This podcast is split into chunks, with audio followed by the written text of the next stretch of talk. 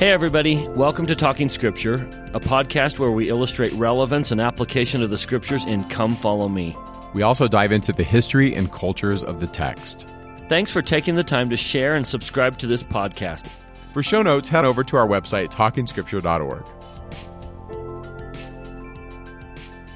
Welcome to Talking Scripture. I'm Mike. And I'm Bryce. And today we are going to be looking just at one chapter, John chapter 1.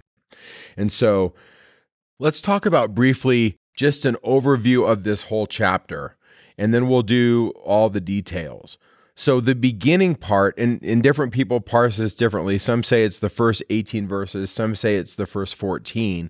But the, the very beginning of John chapter 1 is basically talking about in the beginning was the Word. And it's almost like it's a hymn to Jesus. Many scholars look at the first 14 or 18 verses as a hymn to Jesus. In fact, one scholar said that the first 14 verses is the theme for the whole book of John. And I think that argument can be made. We'll look at some of that as we go through this. In verse 15 to verse 28 of John chapter 1, John the Baptist bears witness of Jesus at Bethabara, the house of crossing. And that's where he's baptizing and that's where the Jordan River dumps into the Dead Sea.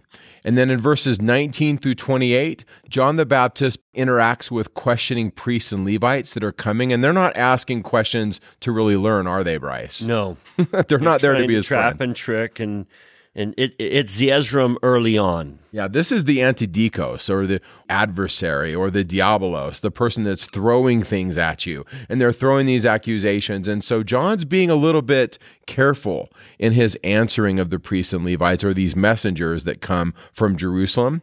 And then in verses 29 through 34, Jesus comes to John to be baptized. And we read where John says, Behold the Lamb of God in verses 35 through 42, we read this story where Andrew and Simon say, We have found the Messiah. And they ask a question. They say to Jesus, Where do you dwell? And we get this invitation. We'll talk about that as we go through this. And then finally, at the end of John chapter 1, Jesus speaks with two individuals, Philip and Nathanael. And the end of John chapter 1, we read this he saith unto him, Verily, verily, I say unto you, hereafter ye shall see the heaven open, and the angels of God ascending and descending upon the Son of Man. And what's interesting is that word for you in the Greek is humin, which is plural. And so I want to just submit that this entire chapter is a message to all of us. In the text, yes, Jesus is talking to Nathanael, but he's really talking to you. You are Nathanael. So if you read this story of John chapter 1 and we try to put ourselves in it, I think it will have more meaning for us. And so that's a breakdown of the chapter. One more thing we need to point out that the first 34 verses of John 1 are changed by Joseph Smith in the Joseph Smith translation. That's a huge chunk. So make sure you go to your appendix and compare them side by side because there are some beautiful little additions that Joseph throws in to the first 34 verses of John. Yeah, I really think one of the things Joseph Smith is working to teach us is that John the Baptist isn't a stranger to Jesus because we read in verse 31 and 33 that John's saying that he didn't know Jesus. And, you know, there's a lot of people wondering, how can you not know Jesus? You're John and you're calling him the Lamb of God. And so that's fixed in the Joseph Smith translation. In essence, John knows who Jesus is. I think the Joseph Smith translation also really tries to help us understand the context of verse 18 that no man hath seen God at any time. Well, clearly John has because he's calling him the Lamb of God. The disciples see him at the transfiguration, and we put some of this stuff in the show notes for you where modern day prophets have talked about all the examples of people who have seen God. And so that's kind of ironed out in the Joseph Smith translation. Now, allow us to take a minute with John before we actually get into John chapter 1, because John is a different gospel writer. Matthew, Mark, and Luke are called the synoptic gospels. Synoptic meaning similar. And if you look at your Bible chronology, you'll see that they're very similar. Matthew, Mark, and Luke are talking about the same ideas. And you'll notice that John's verses usually don't have a corollary verse in Matthew, Mark, and Luke when you look at that harmony because John is kind of different. Now, we suspect that Mark wrote first, probably under the direction of Peter, to get a record down. Let's get this recorded. Matthew kind of picks that up, but he has a different audience in mind. Matthew seems to be trying to convince the Jews that they missed the Messiah. Matthew's the one that's always pointing out the fulfillment of the Old Testament. He's always saying, oh, Jesus did this, and that's a fulfillment of this Old Testament prophecy. Because Matthew's trying to convince the Jews. He's writing to the Jews. Luke is writing to a very intelligent friend of his by the name of Theophilus that kind of represents the Gentile audience. The you weren't here, you didn't experience this, and so let me tell it to you as if you are an outsider, kind of a stranger. So Luke's account is a little bit more, let me give you a lot of detail to explain it. And those are Matthew, Mark, and Luke, the synoptic gospels. Now, John, we believe, is writing to the members, the Christians, the ones who were familiar with Jesus, who lived with him. But John seems to be thinking that we missed him, that they missed him, that they didn't quite comprehend all that he was. And John's book is an attempt to say, wait a minute, let's go back, re examine some of these events that I think were bigger than we realized they were at the time. And he's emphasizing a lot of things that Matthew, Mark, and Luke don't emphasize. And John writes that way. Let me give you a couple of examples. In John chapter 4, we have the woman at the well the Samaritan woman at the well. Now, watch what Jesus becomes. Starting in verse 9, she calls him a Jew. And she probably does it with a lot of disdain in her voice. How is it that thou, being a Jew, that's what Jesus was, is he was just a Jew. A few verses later in verse 11, it's a little bit more respectful, and now it's Sir. Sir, thou hast nothing to draw with.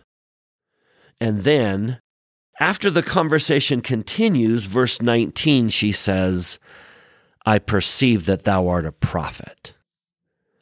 And then she runs into town at his invitation to invite the people out, and she says to them, Come, see a man which told me all things that ever I did.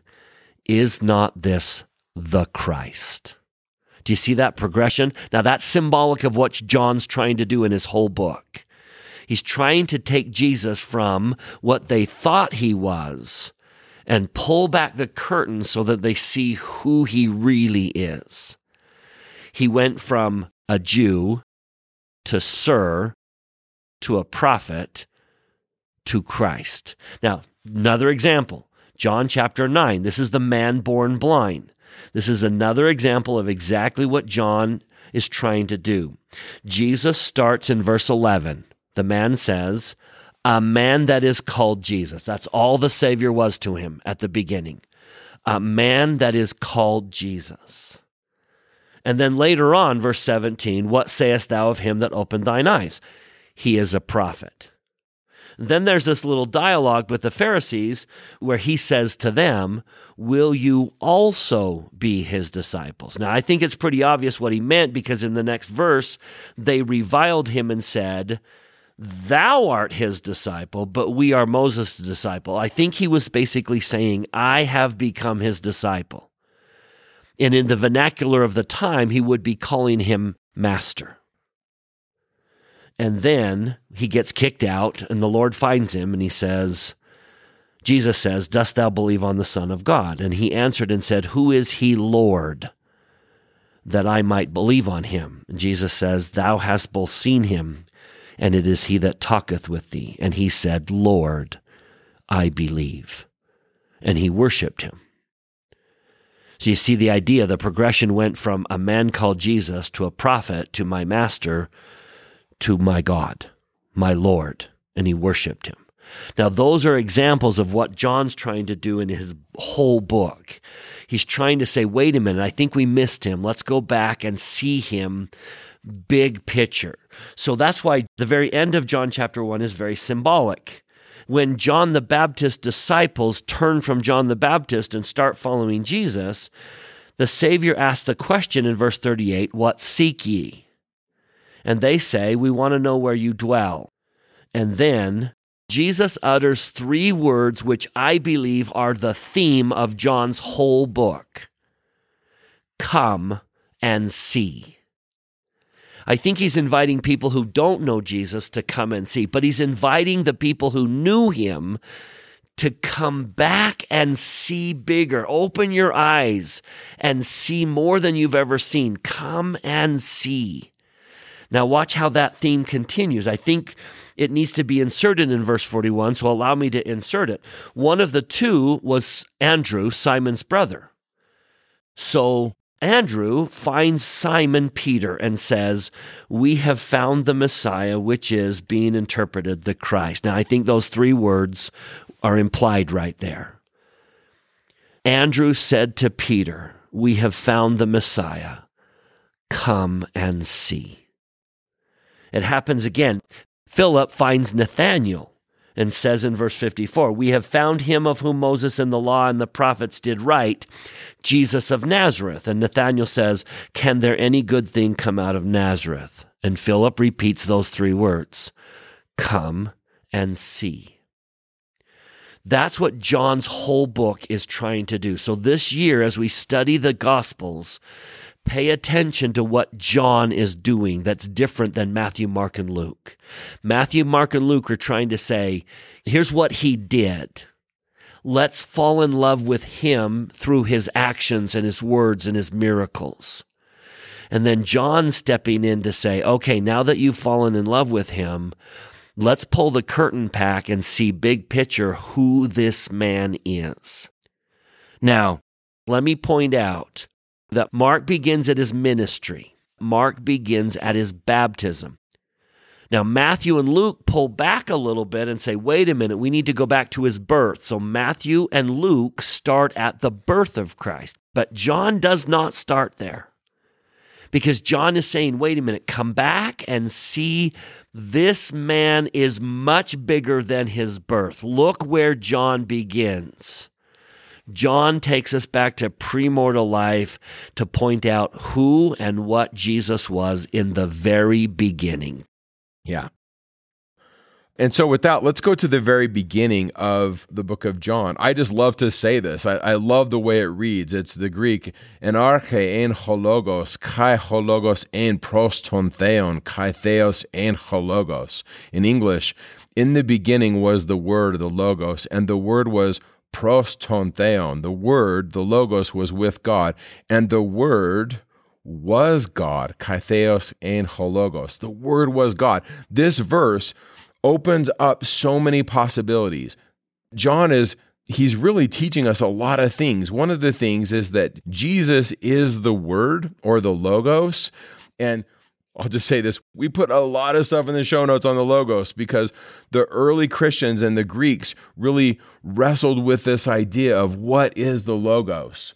And some of the early Greeks really looked at the logos as eternal reason. It was this expression of their conviction of the overall rationality of the universe the Greeks, many of them, did not think of the Logos as something personal. And so they didn't understand it as we would God, but for them, it was like this force of rationality that existed everywhere. And it was a principle that was the supreme principle of the universe. What we see John doing is he's taking this expression and he's making it personal. And he's saying that the Logos, or the reason, what we're going to call in English the Word, was God and I really like this explanation by President Nelson. President Nelson gave a talk called Jesus Christ, Our Master and More. And he said this about the Logos. He says, in the Greek language of the New Testament, that word was logos, and it meant expression. It was another name for the master. That terminology may seem strange to us, but it is appropriate we use words to convey our expression to others. So Jesus was the word or the expression of his Father to the world. And so in the beginning was the expression or the word, the expression of who God the Father is. How do I know what God the Father is like? Look at Jesus. And if you look to Jesus, then you've seen the Father. And so that's beautiful stuff. Now, I, I want to just say in arche, in hologos, this idea of arche means it's chief or first. Um, it, it can mean a lot of things. Sometimes Joseph Smith says that he expresses this idea in the premortal councils. In the beginning was the council of the gods. That's another way to look at this. John is evoking the image of Genesis 1. The first few verses in John chapter 1 are really evoking that image. In fact, it's really the first five verses. So look at these verses. In the beginning was the Word, and the Word was with God, and the Word was God. The same was in the beginning with God. All things were made by him, and without him was not anything made that was made. In him was life, Zoe, and the life was the Phos, the light of men and the light shines in the scotia, in the darkness, and the darkness comprehendeth it not. So, what do we have here? We have images of the creation. We have arche, which is the beginning. We have the logos. We have this idea of creating things. And then we have the word for life, Zoe, and we have the word for darkness. And those are all the images that we read in the creation narrative. Now, if you remember, especially if you've listened to the Old Testament podcast, the Genesis story of Genesis 1 and 2 was taught at the temple anciently. All biblical scholars are acknowledging this, that the story of the creation was told annually at the temple to evoke in the listeners the idea of getting our bearings, knowing who God is and our place in the universe, in the cosmos. And if we understand the first, then we know where we are. In the words of Joseph Smith, if you start right, you can finish right. And Joseph used that in the context of we need to know who God is. If we know that we have a God and He is our Father, and we understand that He is a man, then we're starting right and know where we're to go. So, John is opening up our minds to consider Jesus in the pre-mortal councils. He was pros theon. He was next to his father. There's a beautiful image by Robert Barrett where he paints the pre-earth council and he has the son standing next to the father. That is the image in my mind of pros theon. You might be interested in reading in the King Follett discourse at the end of Joseph Smith's life. He kind of says that same thing. He says, If men do not comprehend the character of God, they do not comprehend themselves. He begins that King Follett discourse with, We've got to get the beginning right. We've got to start right. And the start right is to understand who God is. Because if we can comprehend who God is, we can comprehend who we are. Joseph continues in that speech. It is necessary we should understand the character and being of God and how he came to be so, for I am going to tell you how God came to be God. And then he continues, it is the first principle of the gospel to know for a certainty the character of God and to know that we may converse with him as one man converses with another. Joseph is basically saying in the King Follett discourse exactly what John is trying to do here. We've got to go back and get our bearings right. We've got to start right. And that is God and our relationship to Him. We have a Heavenly Father, we have a Heavenly Mother. There was a Redeemer chosen in premortal life. The plan is in effect. If we understand that and our connection to them, then everything else will go right. So John starts in premortal existence. We have to understand our Heavenly Father, His purposes in sending His Son, and our relationship to both of them. Beautiful. I, I really like and appreciate Joseph Smith's commentary in the King Follett Discourse and see it sitting right in this tradition. I will say that if we look at this text mythically as taking place in the temple, it will open our minds to new possibilities. Now, I understand that we're having this take place at Bethabara, which is this dry area where the River Jordan is dumping into the Dead Sea, and it's probably hot and it's probably desolate and that's the image. It's the backwater of Palestine. But if we read this mythically as taking place in the temple, which I think John's doing, and I think he's doing it purposefully, we have other images come to mind. Now, John here is going to be a witness. We read this starting in John chapter 1, verse 6. There was a man sent from God whose name was John. Now, that's John the Baptist. The same came for a witness to bear witness of the light, that all through him might believe. Now, that word belief that that word is pistis generally it's conjugated different ways but that idea it can be trust uh, sometimes it's translated as faith that word belief is more than just like oh i believe it might snow tomorrow no that's a trust something that we put our trust into i think is probably another way to say this but that word belief is what's going on in verse 7 that pistis that really deep and abiding trust he was not that light meaning John was not that light, but was sent to bear witness of the light. That was the true light which lighteth every man that cometh into the world. Now, you might want to go and read D&C 93, starting about verse 2 to verse 10, to read more into that, that the light is in all men that come into the world. He was in the world, and the world was made by him, and the world knew him not. He came into his own, eis ta idia, his own people. He came unto his own, and his own received him not. But as many as received him, to them gave he power to become the sons of God, even to them that believe on his name. Now, that word for received in the Greek, it has this lab stem, and that lab stem really is to take by the hand. The image I want you to have on that word receive is to take him by the hand. Probably a really good image is the individuals that are going to the tree of life in 1 Nephi 8. They're holding on to the rod of iron. That's the image that I want to put in your mind when John uses that phrase, as many as received him. Now, this idea of having power to become the sons of God is different than all of us being children of God. Having power to become the sons of God is that we become sons and daughters of Christ through covenant. King Benjamin lays this out in Mosiah 5, verse 7, where he says, because of the covenant which ye have made, ye shall be called the children of Christ, his sons and his daughters. For behold, this day he has spiritually begotten you. For ye say that your hearts are changed through faith on his name. Therefore ye are born of him and have become his sons and his daughters. That is the invitation in verse 12 that we receive him. Think of clinging to the rod of iron, and we become his sons and his daughters, sons of Christ, which were born, verse 13, not of blood, nor of the will of the flesh, nor of the will of man, but of God. And the Word, the Logos, was made flesh and dwelt among us.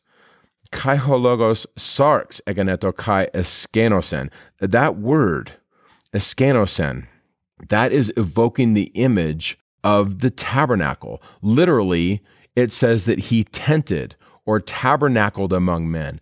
John is doing this purposefully. He's using this word to hearken our minds back to the Exodus and God coming into the holy tent of meaning. This is important. John is using temple imagery and he's doing it purposefully. And so, in this instance, this is the Logos who is becoming sarx. He is becoming flesh. In other words, I like to teach this that Jesus, who is the Son of God, is also like one of us. In every respect, he is human, and he has the veil. He has to pray. He has to learn how to read. He has to do all those things that we talked about in the last podcast about growing. But here he is, full grown. He knows who he is, but he's still completely mortal. He's with us. Now, before we move on, Mike, let's just talk a little bit about an application here that John was sent into the world to be a witness of the light.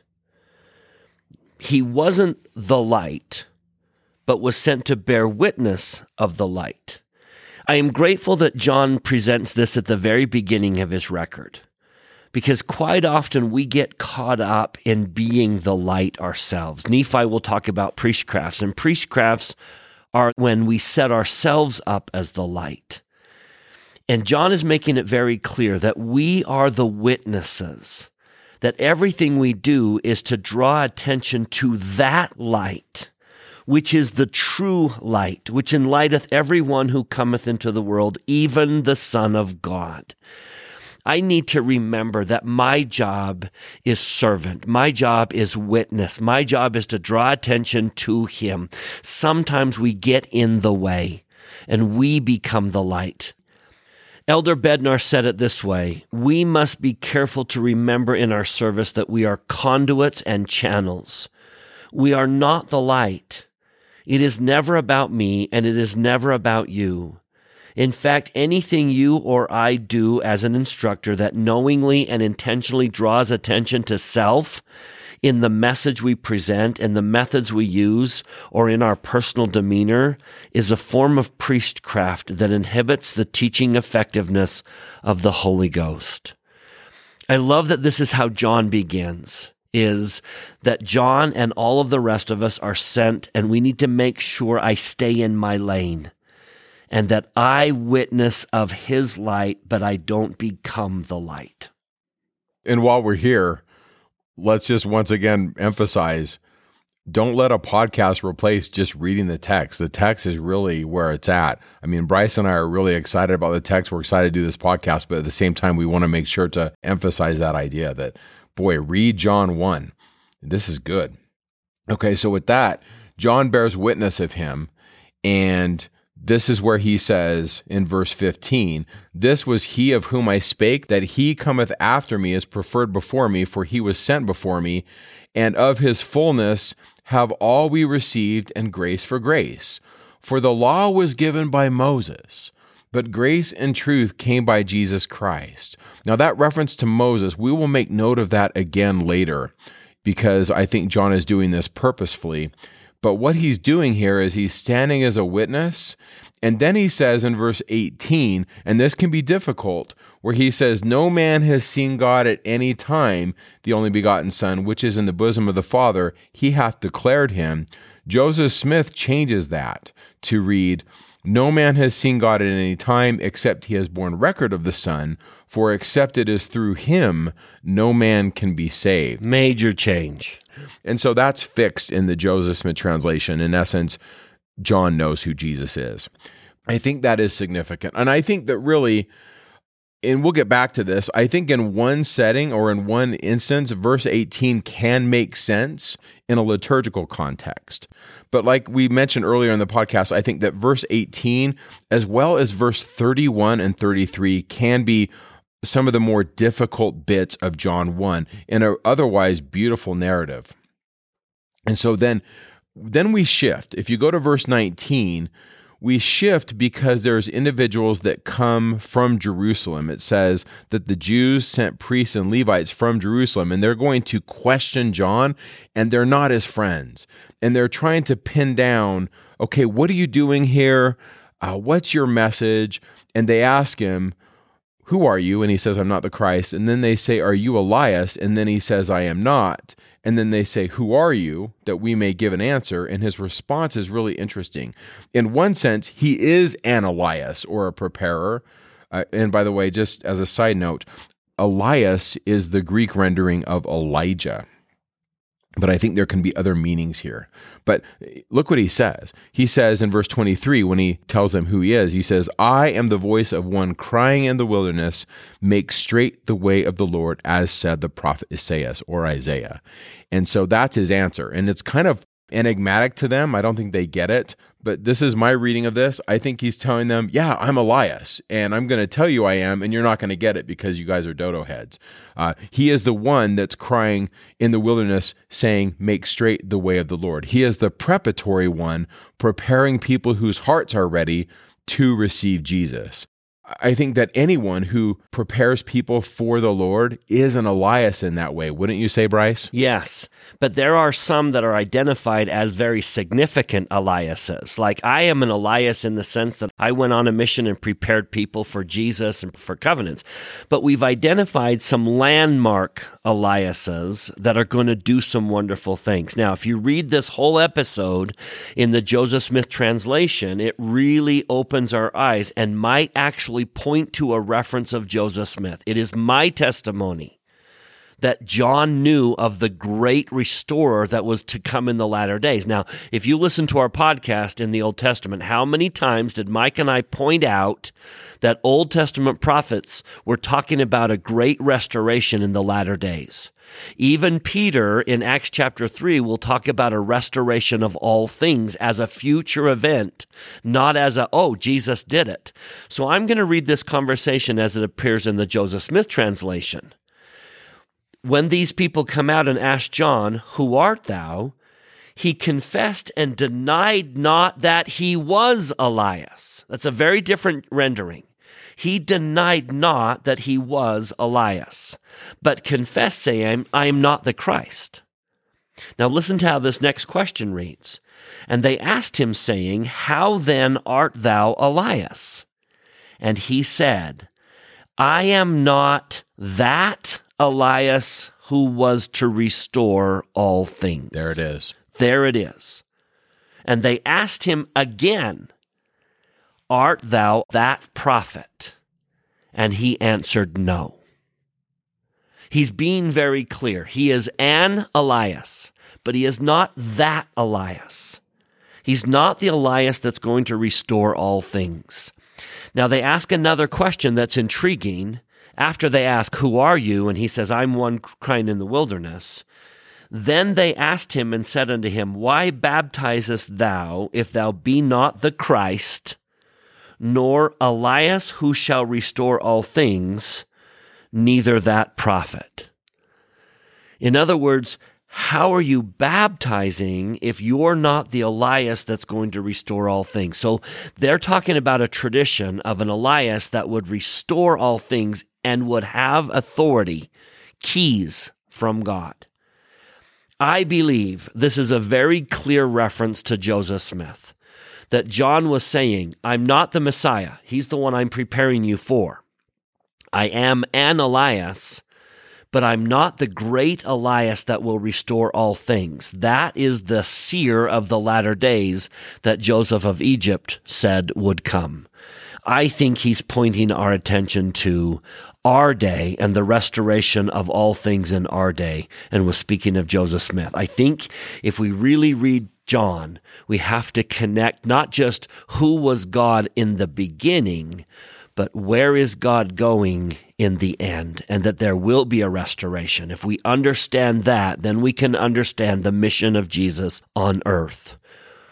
And so we boldly proclaim to the world that the Church of Jesus Christ of Latter day Saints is, in fact, that restoration. Awesome. Powerful message. Now go to verse 31. And I knew him not. Now Joseph Smith is going to amend that in the JST. Let's continue. But that he should be made manifest to Israel, therefore am I come baptizing with water. And so John's reasoning for why he's baptizing is that Christ should be made manifest. Phanerun, that word manifest in the Greek, is to be made revealed.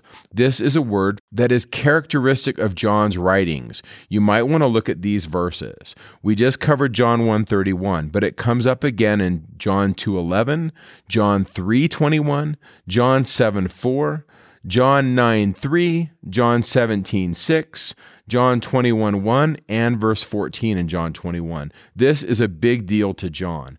To John, those that receive him, think of the rod of iron, those that receive him, and those that believe in him or trust in him, to them will he be made manifest. If you, we think about this in a temple setting, at least in the context of Nephi's vision, they hold the rod, they proceed forth, meaning they trust him, and then what happens? They're now at the foot of the tree and they behold the Lamb of God. He is made manifest. This is a common theme throughout John's record. And then go down to verse 32. John bare record, saying, I saw the Spirit descending from heaven like a dove, and it abode upon him. And then we read that he bare record in verse 34 that this is the Son of God. And then we read in verse 35, this is where we read of Andrew and Simon Peter following Jesus. The next day after John stood, and two of the disciples, looking upon Jesus as he walked, he saith, Behold the Lamb of God. And the two disciples heard him speak, and they followed Jesus. And Jesus turned and saw them following, and he said, What do you want, or what do you seek? And they said unto him, Rabbi, where do you dwell? Now that's a different word for dwell. They're asking, uh, pumenes. They're saying, teacher, where are you temporarily? Or where are you menes? Is that menes stem is like, where are you remaining? Or where are you kind of resting right now? And he says in verse 39, come and see. And then it says they abode with him that day, for it was the tenth hour. One of the two which heard John speak followed him, and that was Andrew, Simon's brother. He finds his brother Simon, which is going to be Peter, and he said unto him, We have found the Messiah.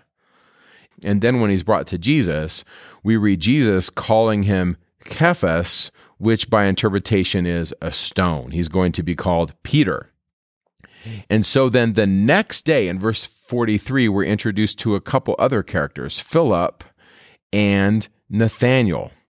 And Philip comes to Nathanael and he says, We have found the person that Moses wrote about. Jesus of Nazareth, the son of Joseph, he calls him. And he says, We found him. And Nathanael says, Well, where did you find him? And he says, We found him in Nazareth.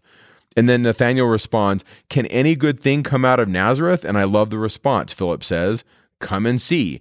And so when Nathanael meets Jesus, Jesus has this really interesting interchange where he says in verse 47 Behold, an Israelite in whom there is no guile.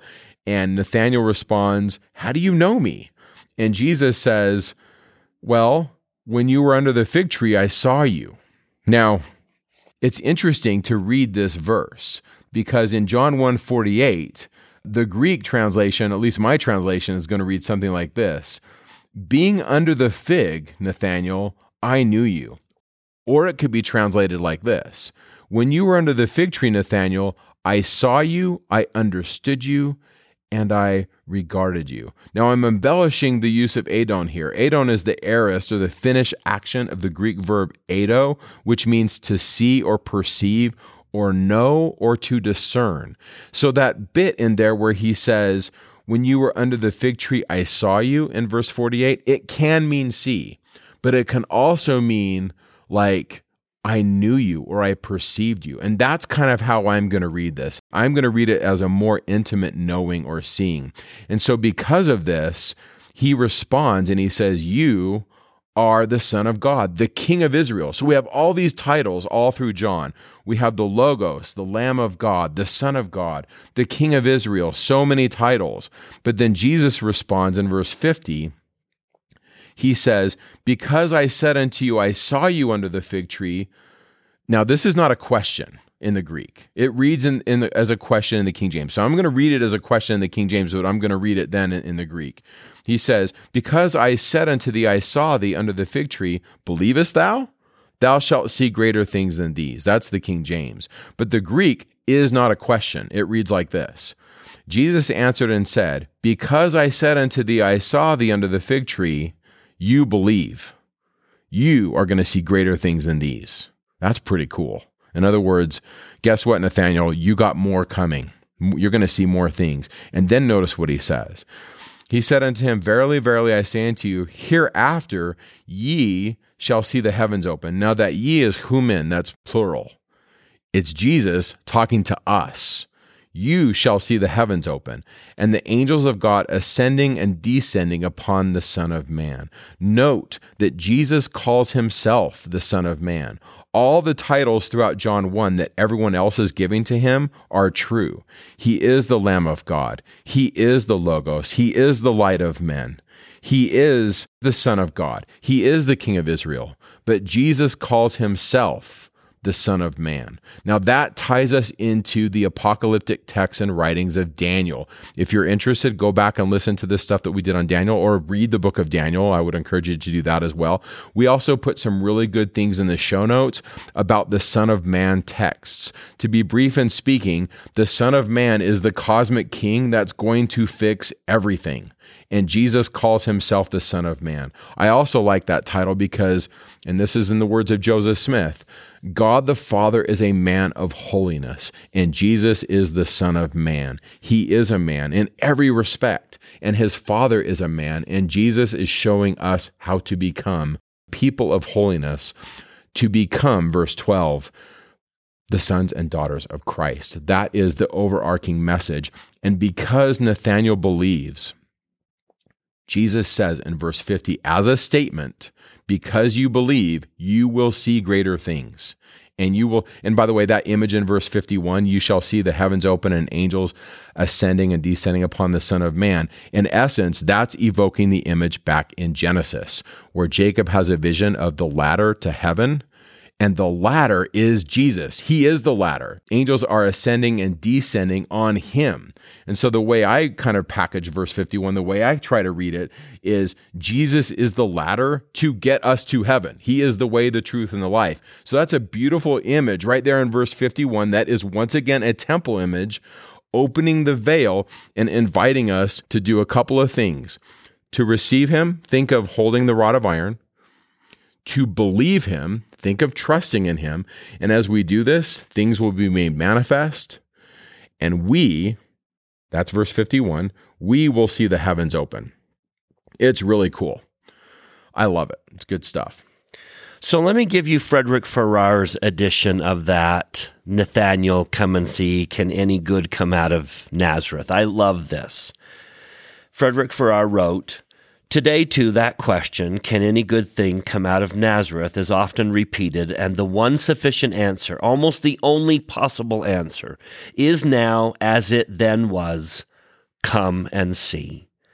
Then it meant, come and see one who speaks as never man spake. Come and see one who, though he be but a carpenter of Nazareth, yet overawes the souls of all who approach him, seeming by his mere presence to reveal the secrets of all hearts, yet drawing to him even the most sinful with a sense of yearning love.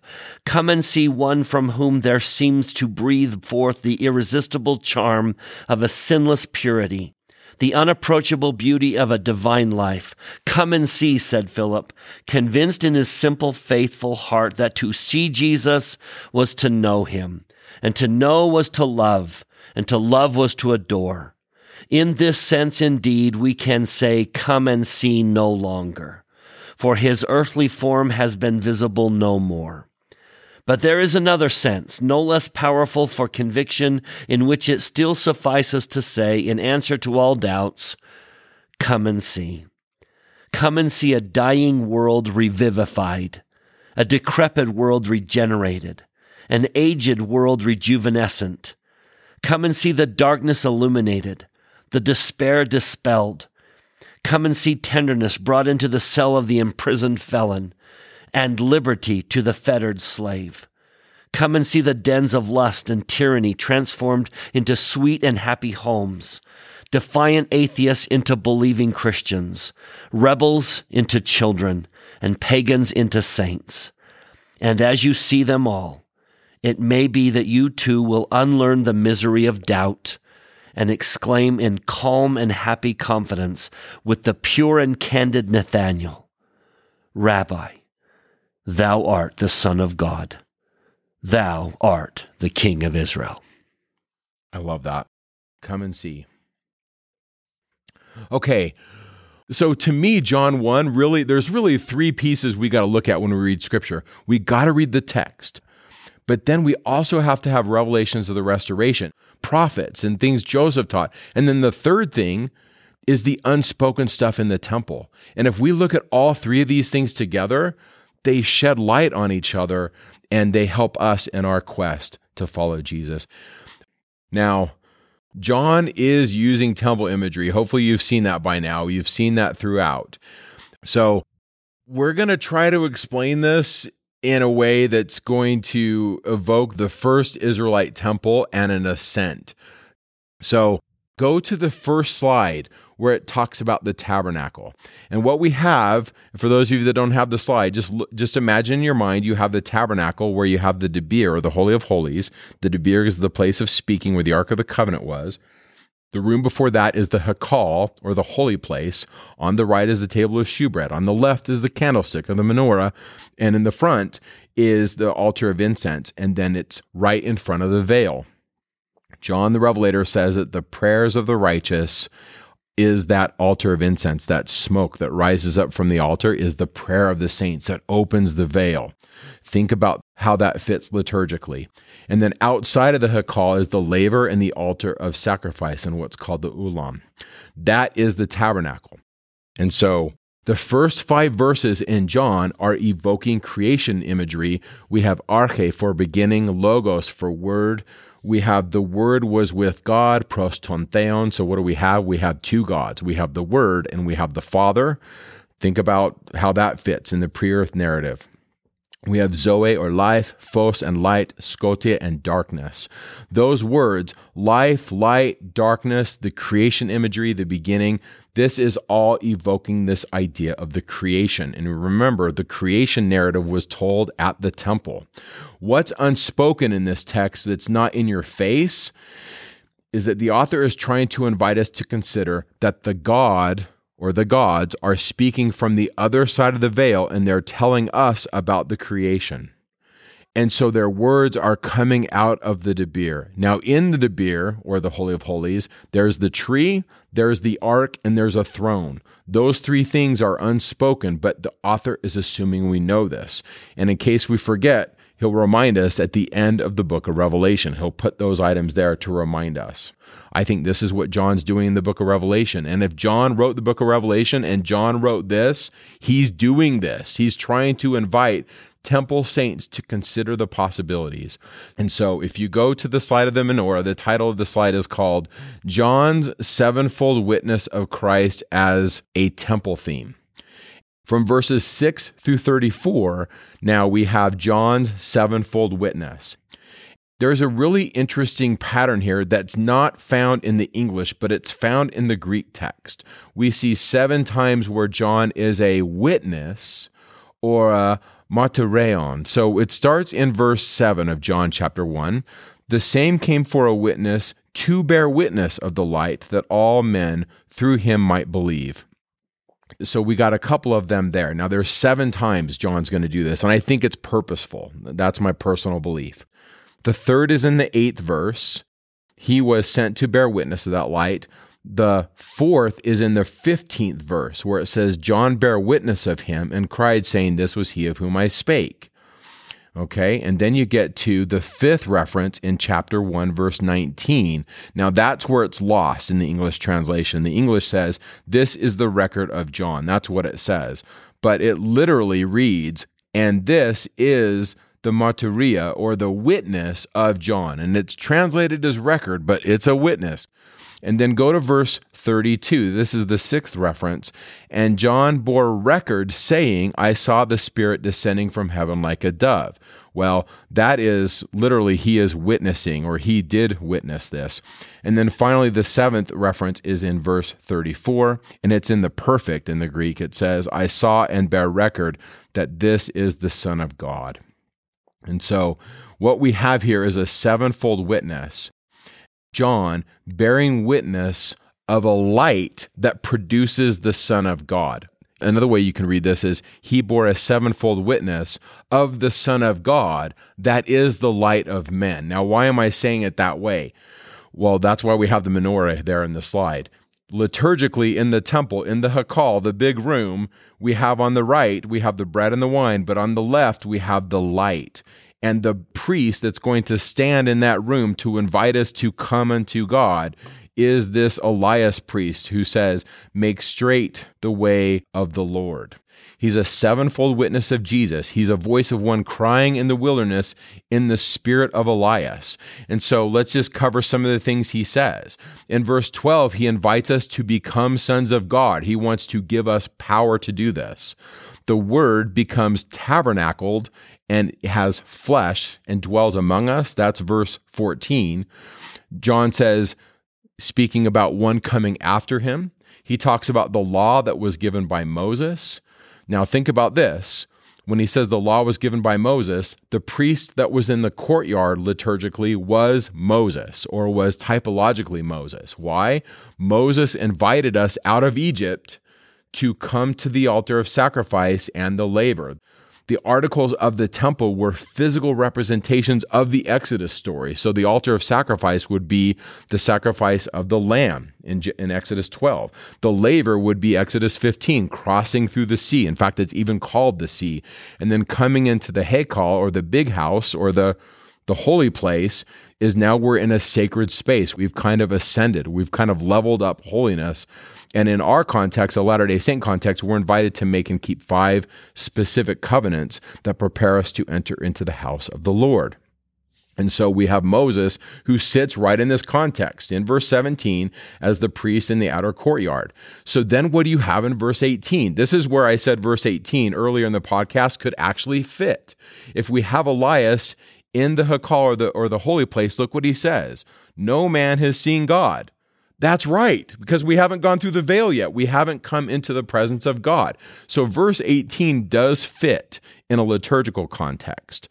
Then we have him saying, I've come baptizing in verse 31. And then we have a dove descending in verse 32. We'll get back to the dove. And then in verse 34, I saw and witnessed. And then in verse 29 36, we have John saying, Behold the Lamb of God. Then you get to this really interesting bit in the midst of this narrative, in John 1 19 through 32, we're still in the Hakal or the holy place. We have John's confrontation with the antidikos or the adversary. They say in verse 19, Who are you? He says, I'm not the Christ in verse 21. They ask him, Are you Elijah? And John speaks in code. He says, Yeah, I'm Elijah, but you guys don't get it. My take on this is this is the story of the confrontation with the adversary. Now, this is common in ancient Near Eastern stories where the adversary comes and he has to kind of be excused, as it were, before we can make our final ascent everybody and in all the stories of the hero's journey, the hero has to go through a trial where he has this experience with the adversary. And I'm sorry, I'm just going to nerd out and talk about Star Wars.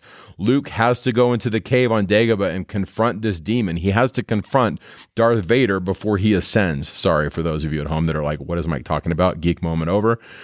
Now, back to this. We have to get past that adversary to come into holiness which brings us then to the initiates that are brought into the Debir by Christ. Go to verse 38. Look what they say. Where do you dwell? Pumenes, where are you kind of resting? And he says in verse 39, Come and see. And so they do in verse 39. So where are we?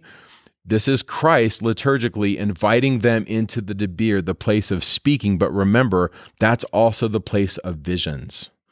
It's the place where they're able to come into the presence of the Father and the Son they see visions. In the Enoch literature, this is where Enoch sees the whole story of the world as he looks at the veil from God's perspective. I think this is what John's doing in the book of Revelation. So they're in the Debir, and when they come out, verse 41, Andrew says, Yep, we found him. That's the Messiah. And then Andrew takes Jesus to his brother. And Simon sees him, and Simon gets a new name, Cephas, which is stone. So we have new name going on. And then Philip joins in in verse 43 through 45. And then Jesus comes to Nathanael and says, I saw you. I knew you. I perceived you under the tree. Verse 48. And then in verse 45, he says, You are the Son of God. You're the King. And then verse 50, because you believe, you will see greater things. And then to the audience, to you and me, all of us, the Savior says, You will see angels ascending and descending upon the Son of Man. That is the message of John 1. This is an invitation for us to be visionaries, for us to come into the presence of God. Now, I don't want to leave one person out. We've talked about the Father, we've talked about the Son. Where's the Divine Mother? Now this is this is interesting and, and this isn't for everyone. Maybe not everyone will like this, but I really like this idea. The testimony of John the Baptist is also a testimony of John the Evangelist it can't surprise us that the evangelist writes of the mother of the Son of God in a way that's reminiscent of the temple tree of life and light and the dove. Nephi's comment about the tree is that she's, quote, precious above all. And the vision of John is that the evangelist will write, quote, more precious things. That's 1 Nephi 14, 23 through 24. This implicit inclusion of the virgin in the Baptist testimony is consistent with his discreet mention of her in the Holy of Holies. She isn't the focus of what he's trying to teach us, but her presence is there if we look for her. John writes of her with a light touch, so those who don't know her symbols will never even see it, but those who do know won't be able to miss her. Now, that's David Butler in his book, Goodness and the Mysteries. Okay, so the question is well, where is she? Well, I just finished this fascinating book called The Myth of the Goddess by Barry Cashford. And in this book, they talk about in all the cultures of the ancient world, the symbol of the dove was a symbol for the Divine Mother. Another symbol for her was light or the Shekinah, as, as it's often called in Jewish mystic literature. The Shekinah could be considered like the feminine presence of God or the dove. And so, one possible way that the presence of the Heavenly Mother is present in here, in the words of Butler, with a light touch, is that image of the light and that image of the dove. And so, if you read it that way, great. For me, I do. I read it that way, and I see and hear in this message an invitation for all of us to know who He is, to trust Him, to receive Him. And when we do, things will be made manifest, and we will see greater things than these. That to me is what John's doing here in John chapter 1. And so I bear witness that Joseph Smith knew this stuff. It's revealed to him, and he's he's working in a broken language in a really difficult time in the 19th century to teach these ideas. And as I read John 1 this way, it elevates me, it builds me up, and it helps me have a greater appreciation for John, the author of this text, Joseph, the preeminent prophet of the restoration, and the Savior, the Son of God, the Lamb of God, or as he calls himself, the Son of Man who is the Son of Man of holiness. Of him I testify. And with that, we thank you for listening. We hope to see you again next week when we cover the baptism of Christ, Mark 1, Matthew and Luke 3. Excellent. We'll see you next week. Talking Scripture is not an official production of The Church of Jesus Christ of Latter day Saints. The opinions expressed in this podcast are Mike and Bryce's opinions only. We refer you to official church sources and the church website to clarify any doctrinal questions.